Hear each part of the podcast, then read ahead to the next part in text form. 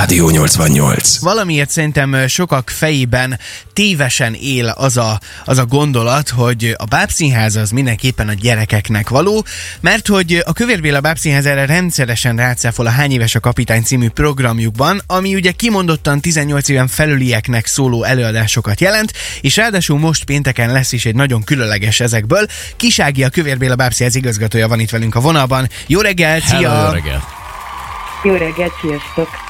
Nos, hát kezdjük akkor azzal, hogy mióta is megy nálatok már a hány éves a kapitány, vagy mióta van ekkora hangsúlyozó, hogy egy kicsit oszlassuk el a szegediek fejében ezt a tévképzetet, hogy a bábszínház csak gyerekeknek lehet való?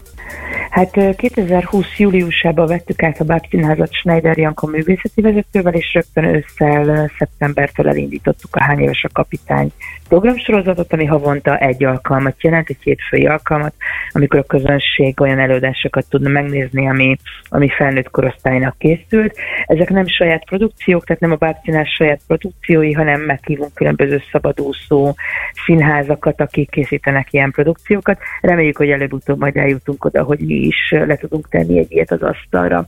És hát valóban pénteken lesz egy előadás újra a Hány éves a kapitány program sorozat keretén belül, illetve maga az előadás nem újra lesz, mert egyszerű megismételhetetlen alkalom lesz, úgyhogy nagyon várjuk már. Köszönöm Ez szépen. Ez egy különleges alkalmat Igen, péntek ezt- és nem hétfő.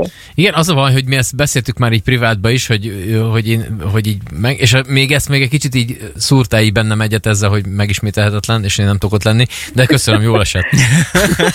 Azt olvastuk egyébként, hogy itt a, a filmes világ némi borkóstoló és a bábszínház kapcsolódik majd össze valamilyen szempontból, és ezek olyan dolgok, amikre lehet, hogy egy átlag ember azt mondja, hogy na ezeknek aztán aztán semmi köze egymáshoz, pedig mégis. Hogyan? Hát de, hogy nem, hogy ne lenne köze egymáshoz. Alapvetően a bábszínház, a bábműfaj nagyon-nagyon vizuális műfaj, és mivel vizuális, hiszen sűrít, képeket sűrít, nagyon erőteljesen egybe, és tárgyakkal még inkább ezt kifejezi, ezért sokkal közelebb áll a képzőművészeti ágakhoz, például a filmhez, animációkhoz, stb., mint mondjuk bizonyos színházi műfajokhoz. Ezért nagyon is van köze a kettőnek egymáshoz.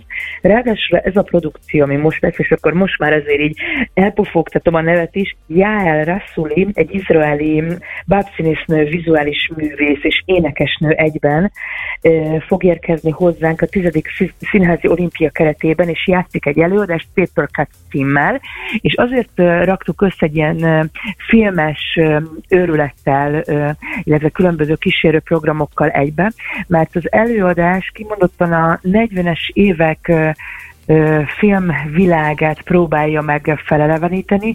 Papírból kivágott figurákkal fog egy szerelmi történetet, egy ilyen nyomozós szerelmi történetet lejátszani. Elképesztő szuggesztív az előadást. Én ezt láttam tizenvalahány évvel ezelőtt egyszer már, és ember angolul megy a szöveg, de nincs benne túl sok szöveg, ellenben annyira erős vizuálisan, hogy totál lehet érteni, dekódolni rögtön az egészet. És ha már filmes a témája, úgy gondoltuk, hogy akkor legyen egy ilyen Oscar-díj átadásos, vörös szőnyegembe vonuló, szuper 8-as filmtekercsekkel, filmszalagokkal, vetítőkkel, megtűzdelt, és kirittyenős, elegáns valami. Tehát olyan lesz a nézőknek, mint hogyha megérkeznének egy Oscar díj átadásra, kapnak pesgőt, az előadás után még két ételből álló plusz borsor várható, és hát egy kicsi beszélgetésre is invitáljuk őket. Reméljük, hogy jó idő lesz. Ha rossz idő lesz, akkor is meg lesz tartva az előadás, hiszen szerencsére színházban nem esik.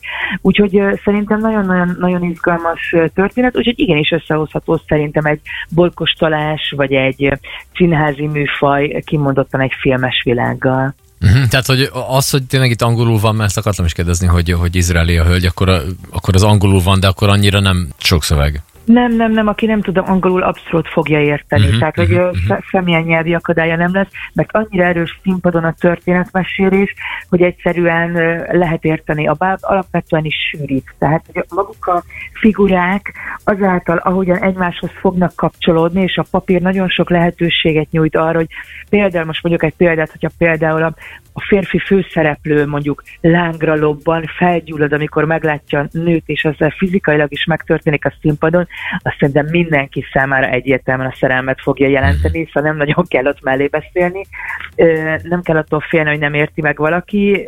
Rengeteg ének lesz benne, nagyon-nagyon jól énekel a jel, úgyhogy, úgyhogy szerintem, szerintem nagyon nagy sikere lesz az előadásnak. Egyébként a tizedik Színházi Olimpia keretén belül lesz a program, ez lesz a Szegedi programsorozat első nyitó előadása, a program neve egyébként Figurák háza, és Blatner Géza korszakalkotó, bábrendező, kísérletező, progresszív bábalkotó előtt tiszteleg a báb műfaj ezzel az első program elemmel.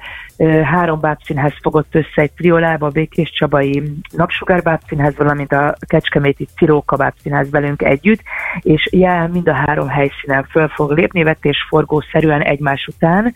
Kecskeméten indul, aztán hozzánk jön, majd pedig Békés Csabára megy át, pihen egy napot, és utána három napig a három bábszínház összes bábszínészének workshopot fog tartani. Úgyhogy egy nagyon izgalmas programsorozatról lesz szó. Én azt akartam kérdezni, hogy Magyarországon a bábszínházakhoz képest így akkor a Szegedi így kilóg a sorból, vagy azért máshol is rendeznek ilyen 18 pluszos előadásokat?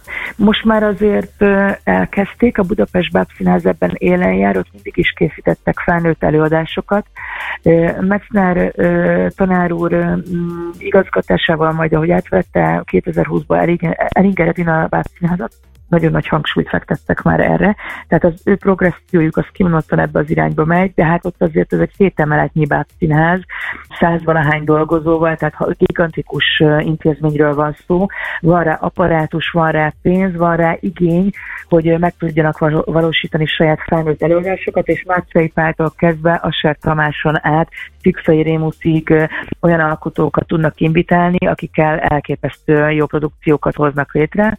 De egyébként a Kecskeméti Bábszínházban is van felnőtt célközönséget megcélzó programsorozat, Pestiek Budán, vagy a Budaiak, nem, a Pestiek Budán címmel, illetve volt olyan, amikor a, a Griffbach Színház Zalágárszegen is próbálkozott ilyesmivel, de gyakorlatilag a többi Bach Színháznál azért nem jellemző az, hogy havonta vannak ilyen előadások.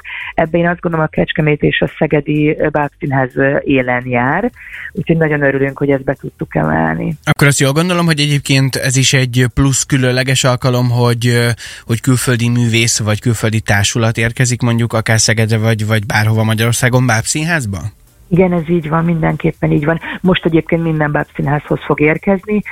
Az olimpia keretén belül triolákba szerveződnek a bábszínházak, 12 vidéki bábszínház van, ezért területileg a három bábszínház, ami éppen közel van egymáshoz, egy-egy triolába szerveződik, és minden triola meghív egy-egy külföldi fellépőt ebbe az első etapba. Na, a Színházi Olimpia egyébként egy gigantikus programsorozatot jelent a bábszínházak számára, amit a Magyar Bábművész Szövetség foglal egybe, aminek van egy májusi, egy áprilisi programja ez, ez a Figurák Színháza, van egy májusi, ami a Határtalanul program, az is egy előadást akar, és utána van egy Szervusztok Pajtikák, ami Szegeden például négy hatalmas fesztivált fog magába tak, foglalni május végétől júni végéig.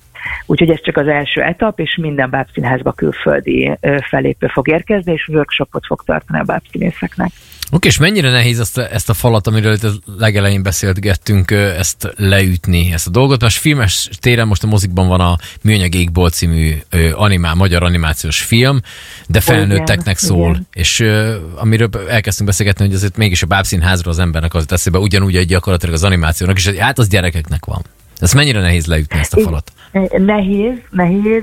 Igen, az animáció sem gyerekeknek van. Nyilván a műfajon belül van uh-huh. olyan e, életkori sajátosságoknak megfelelő elemekből álló animáció, ami nekik való, és a bábszínáznál is ugyanígy van. Régen ugye a népmesék, mesék sem gyerekeknek voltak, hanem felnőtteknek mesélve. Mhm. Aztán itt Magyarországon ez a, a szocializmusban le lett nyomva, és be lett szűkítve a gyerek korosztálynak, próbálták átnyomni az ideológiát ilyetén formán a gyerekek fején, de azért a lengyeleknél, cseheknél még most is nagyobb részben felnőtteknek játszanak inkább belőadásokat, mint gyerekeknek. Nehéz, nehéz, mert az emberek fejében az van, hogy a kismatkó meg a nyuszi ugrál a paravánon, és akkor kiknek való. De hát ez egy csodálatos műfaj, épp úgy, mint a balett, vagy a prózai, vagy a zenész színház, tehát hogy nem kell beszűkíteni egy-egy élet vagy korcsoportra.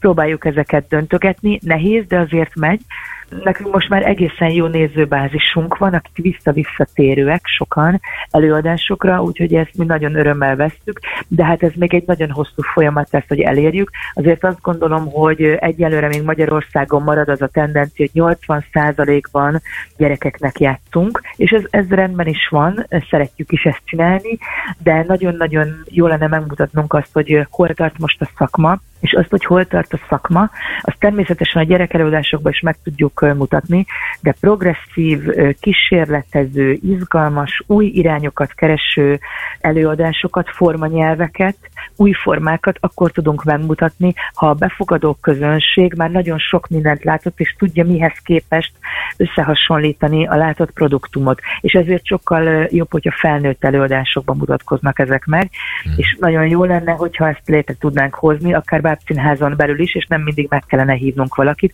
és ezekkel lehetne a falakat lerombolni, de hát ez egy hosszú meló lesz, de hát állunk elébe. Hát nagyon, helyes, nagyon, helyes, nagyon jó munkát és sok-sok sikert kívánunk nektek. Nagyon szépen köszönjük, hogy meséltél nekünk. Szép napot, jó munkát nektek. Köszi. Mi is köszönjük, és várunk benneteket. Sziasztok! Köszönjük hello, szépen, hello, hello. ciao, szia, szia!